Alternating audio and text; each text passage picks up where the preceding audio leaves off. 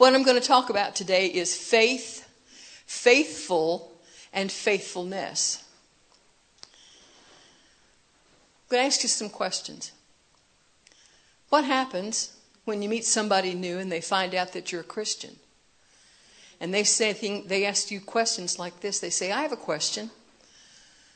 Why is life so hard? Does God really exist?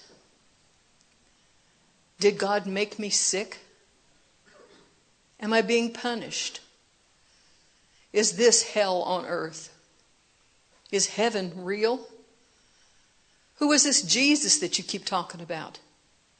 Do you believe in ghosts? How about aliens? Do you believe in aliens? Why doesn't God answer my prayers? Does God even care about me? Who can I trust? Why are church people so horrible? I'm a good person, isn't that enough? Is this all there is? Do you have an answer for them? More and more often, we will encounter people with these same kinds of questions as the end of the age draws closer. So we'll need to be ready with the truth, armed with the love of God for them, mercy in their struggles, strength for their battles, and direction for them to find the answers that they're looking for. Are you prepared? Are you part of the faithful servants who give out the truth to the seekers? Are you armed with messages of hope and examples of how God has been good to you? Can you point to events in your own life when miracles have occurred? Healings and direction and comfort? Yeah, we can all quote scripture, and that's great. And we know that faith comes by hearing and hearing the Word of God, right? But did you know that in some people's minds there's a difference between hearing the Word of God and hearing the Word of Jesus? In most people's minds, those who've not experienced the love and mercy of salvation, the Word of God represents punishment, judgment, law, plagues, guilt, and condemnation. And the Word of God does have all of those elements. But even in the midst of all that heavy, heavy, hangs over thy head, gloom and doom stuff, there are threads of mercy, love, and care, concern for the human condition. Jesus is everywhere if you're faithful enough to study it out and see it for yourself. In the Garden of Eden, most people see the curses that were pronounced against the sin that crept in. And they do call them curses. But they weren't really curses as we understand the term today. But they're explanations. God was giving an explanation of why sin brought that stuff. That drawing away from God is what caused all of those things to happen. But even in the middle of that explanation, God gave the hope of Jesus when he said, The woman's seed will crush the head of the serpent. And for the next three to four thousand years, that same hope was given in almost every instance where God moved among his people. The promise of salvation, the promise of restoration, the promise of renewal, even in the midst of a purging or a plague or captivity. Do you know how to find those promises in Scripture? Do you know how to interpret Jesus in those promises? Can you show today's seekers how to find them, how to believe on them, and how to interpret them for today's life? We see this in Paul's letter to Timothy in 1 Timothy chapter 4, and this is from the Message Bible. He says to Timothy, Get that word out, teach all these things, and don't let anyone put you down because you're young, neither because you're young in age nor because you're young in the spirit. Don't let anybody put you down because of it. Teach believers with your life by word, by demeanor, by your love, by faith, by integrity.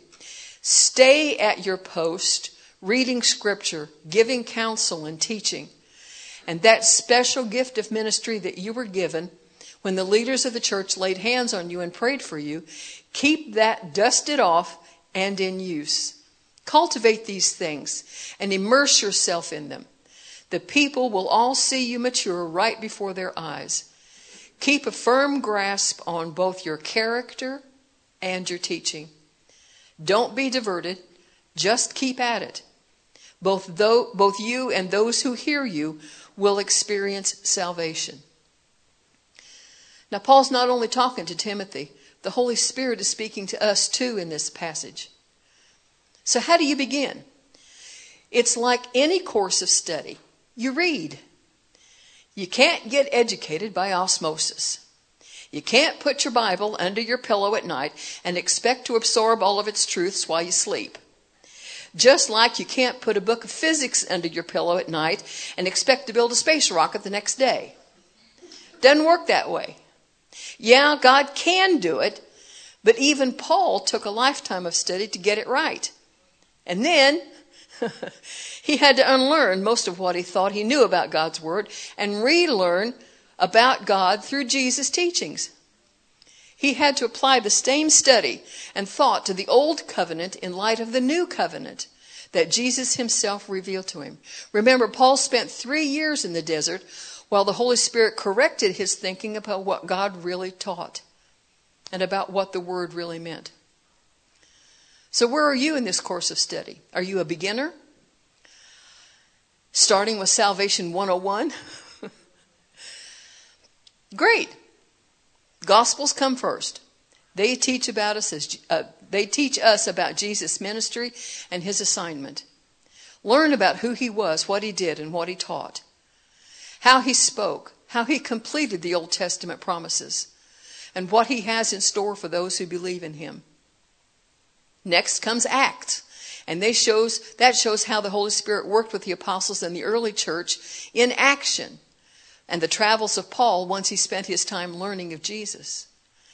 Then come the epistles, the letters from the apostles to the various church groups, and the teachings that the Holy Spirit brought to those communities. Then, as you grow in your understanding of your position in the new covenant, then you go back and you start at the beginning Genesis through Deuteronomy. That's the first five books that the Jews call the Torah and see how God shows Jesus through all of them the promise of a Savior. He's always been there from the very beginning. Let us make man in our image. Jesus was already there before mankind was ever even thought about. No, that's because God thought about us. so Jesus was always there. And he's been through there through everything. So when you go back in the Old Testament, you start reading, you start asking, okay, where's Jesus in this? Who's speaking in this passage? Who's being, bo- who's being spoken to? Where is Jesus in this? Where's the Holy Spirit?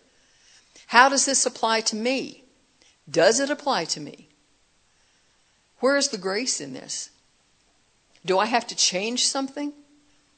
My way of thinking or behaving?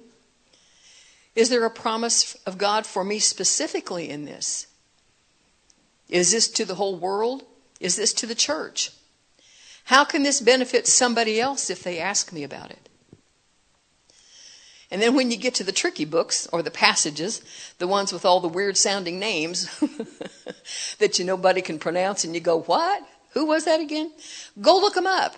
Go look them up in your concordance and find out what they mean. Most names in scripture have a prophetic meaning. See what those names foretell. Do they talk about salvation? Do those names mean grace? Do those names mean healing, restoration, or resurrection? Excuse me. When you begin to understand the power, the grace, the love that God has for you, about you, the plans for others that start with you, the awesomeness of the glory of God, it will start a chain reaction. You won't be able to stop telling others.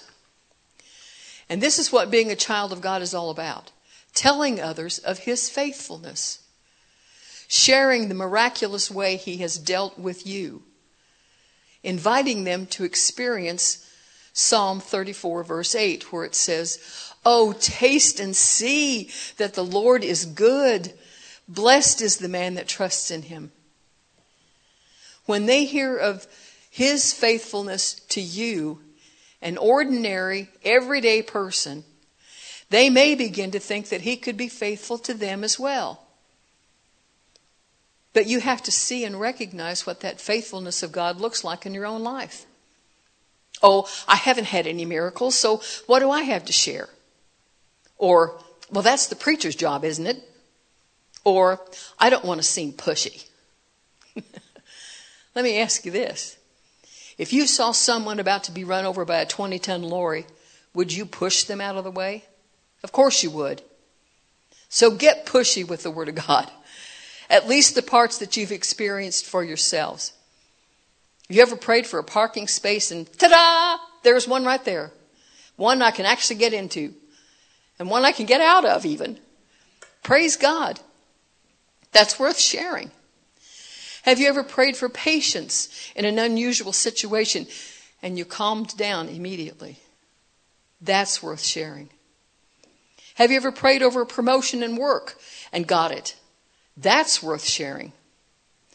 My favorite example of this is from my own life.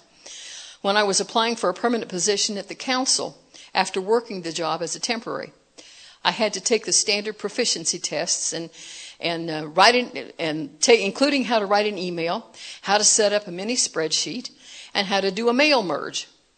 You know, the make a mailing list so that it will attach to addresses. And, and I thought, oh Lord, I may as well quit right now. I got no idea of how to do a mail merge. Lord, help! I felt like that I was gonna, supposed to go ahead and do the things that I knew how to do the email and the short mini spreadsheets, so I did. Then I cried out to the Lord again, Help! And He spoke to my spirit and said, Yes, help. Uh, I hit the help button on the keyboard typed in how to do a mail merge and copied and pasted the instructions into the test document. And I laughed and I laughed. And then when it came time to turn in the test pages, I explained my laughter to the, to the uh, panel. And they laughed with me. Then I had to wait a couple of hours while they considered my application. And then as, then the, I was called into the office with the manager of the department, and he told me that I had the job.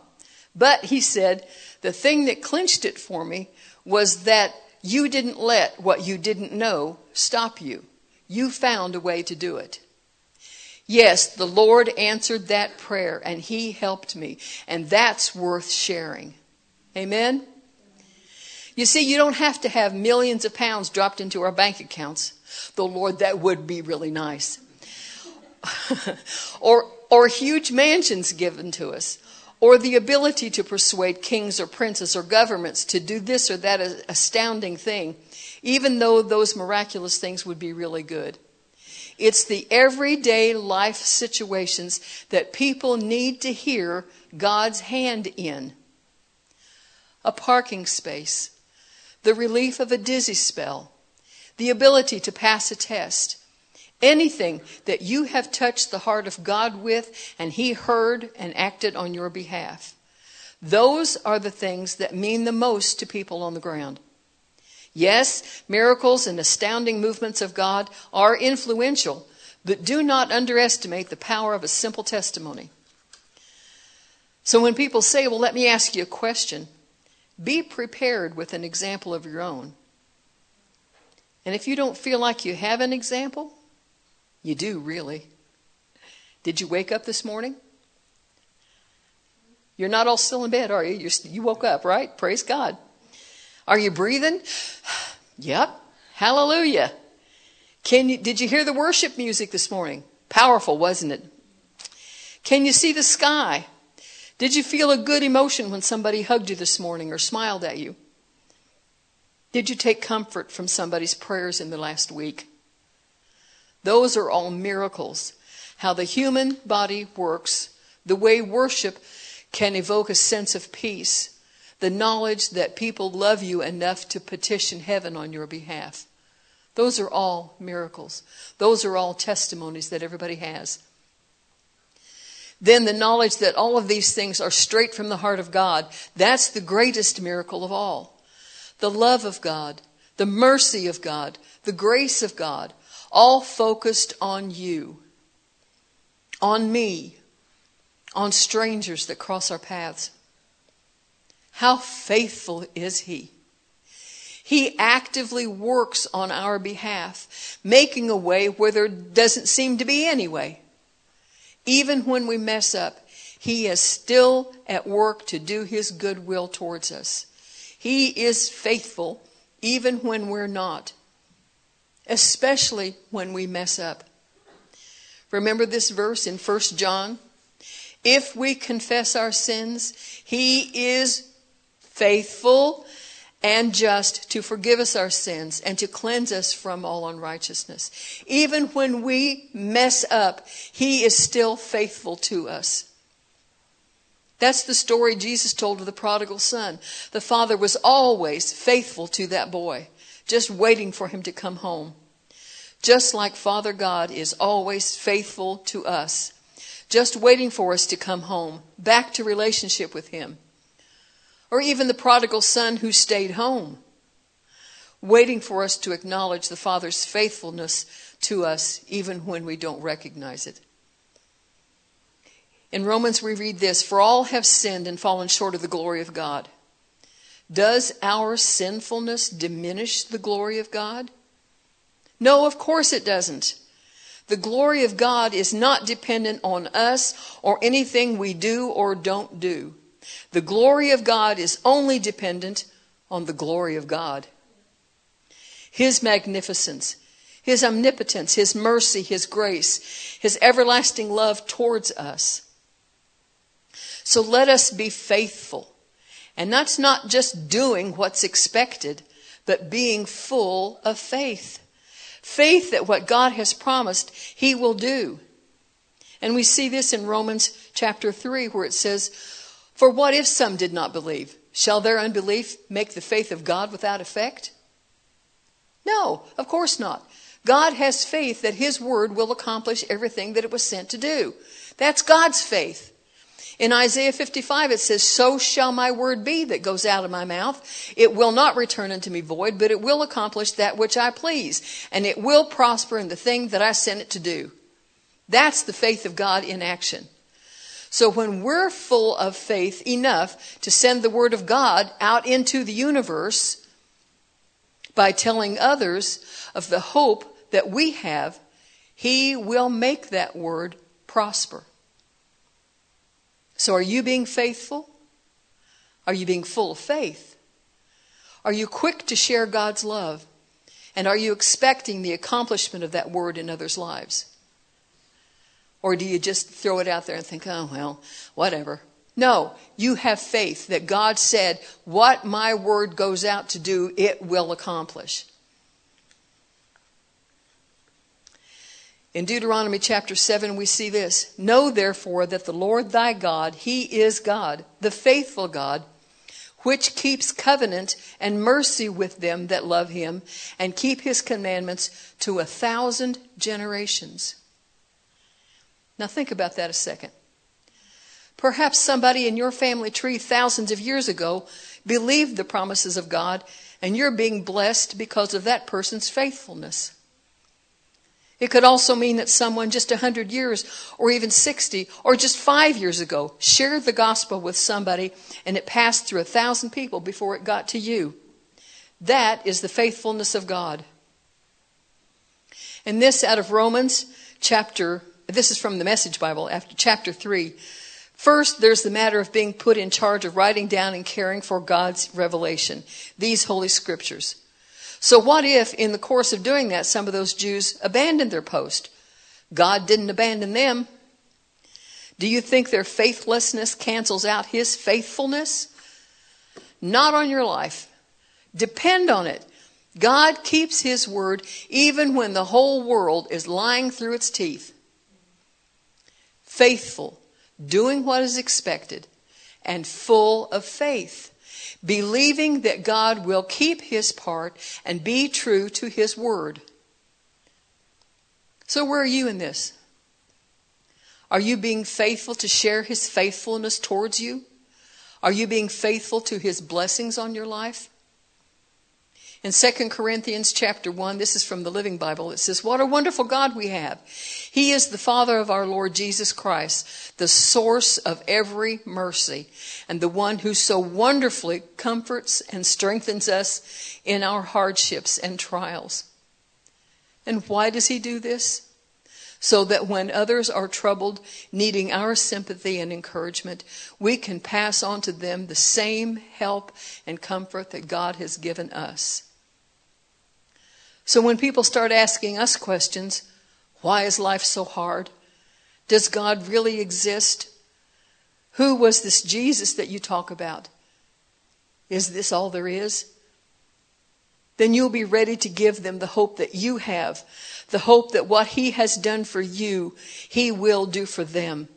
You will be able to demonstrate His faithfulness to those who follow Him, just as He has shown faithfulness towards you. So now, today, while it is now, I want us to examine our faithfulness, our ability to not waver from the blessings and knowledge of what God has done for us. Examine and see if we have strayed even on some minor point and allowed doubt or fear to creep in and to taint the promise that we have from God. Does God still taste like goodness to you? Can we be like the prophet Jeremiah, where he says, It is of the Lord's mercies that we're not consumed, because his compassions, his mercies fail not. They are new every morning. Great is thy faithfulness. The Lord is my portion, he says. My soul then there, says, Therefore I will hope in him. Remember, too, that faith is one of the gifts and the fruit of the Spirit. Now, what kind of faith do you think the Holy Spirit would give you? A part time faith that only works sometimes? Or would it be a part of Himself? A full time faith that can move mountains? And what kind of faith fruit would the Holy Spirit cultivate in you? And if faith is a gift and fruit of the Holy Spirit, do you not also think that faithfulness, that same kind of faithfulness that God has, being true to his word, that that same kind of faithfulness is also produced within us by the same Holy Spirit. So let's examine our faith and faithfulness this morning. Are we relying only on our human faith and faithfulness? Or are we relying on the gift and fruit that are part and parcel of the Holy Spirit Himself? Let us then repent, think differently, about the faithfulness of God and our own faithfulness. His faithfulness is always running at 100%. His Spirit dwells within us, and so can our faithfulness. Let's ask the Lord this morning to replenish our reserves, to fill up our tanks, so that we're like the scripture in Luke 66 38, excuse me. Give, and it shall be given unto you. Good measure, pressed down, shaken together, and running over. Any gift that we receive from Father God can be blessed by this tenet of faith. Give of your faith in God. Give of your knowledge of His faithfulness. Give of your understanding of His mercy. Give of the comfort that He has comforted you with. Give of the love that He has deposited in us and lavished on us. Give of your financial blessings. Give of your prayers and petitions. And when you are faithful to do these things and full of faith in His promises, the same will be given unto you. Good measure, pressed down and shaken together and running over. That's the faithfulness of God. Do you believe this?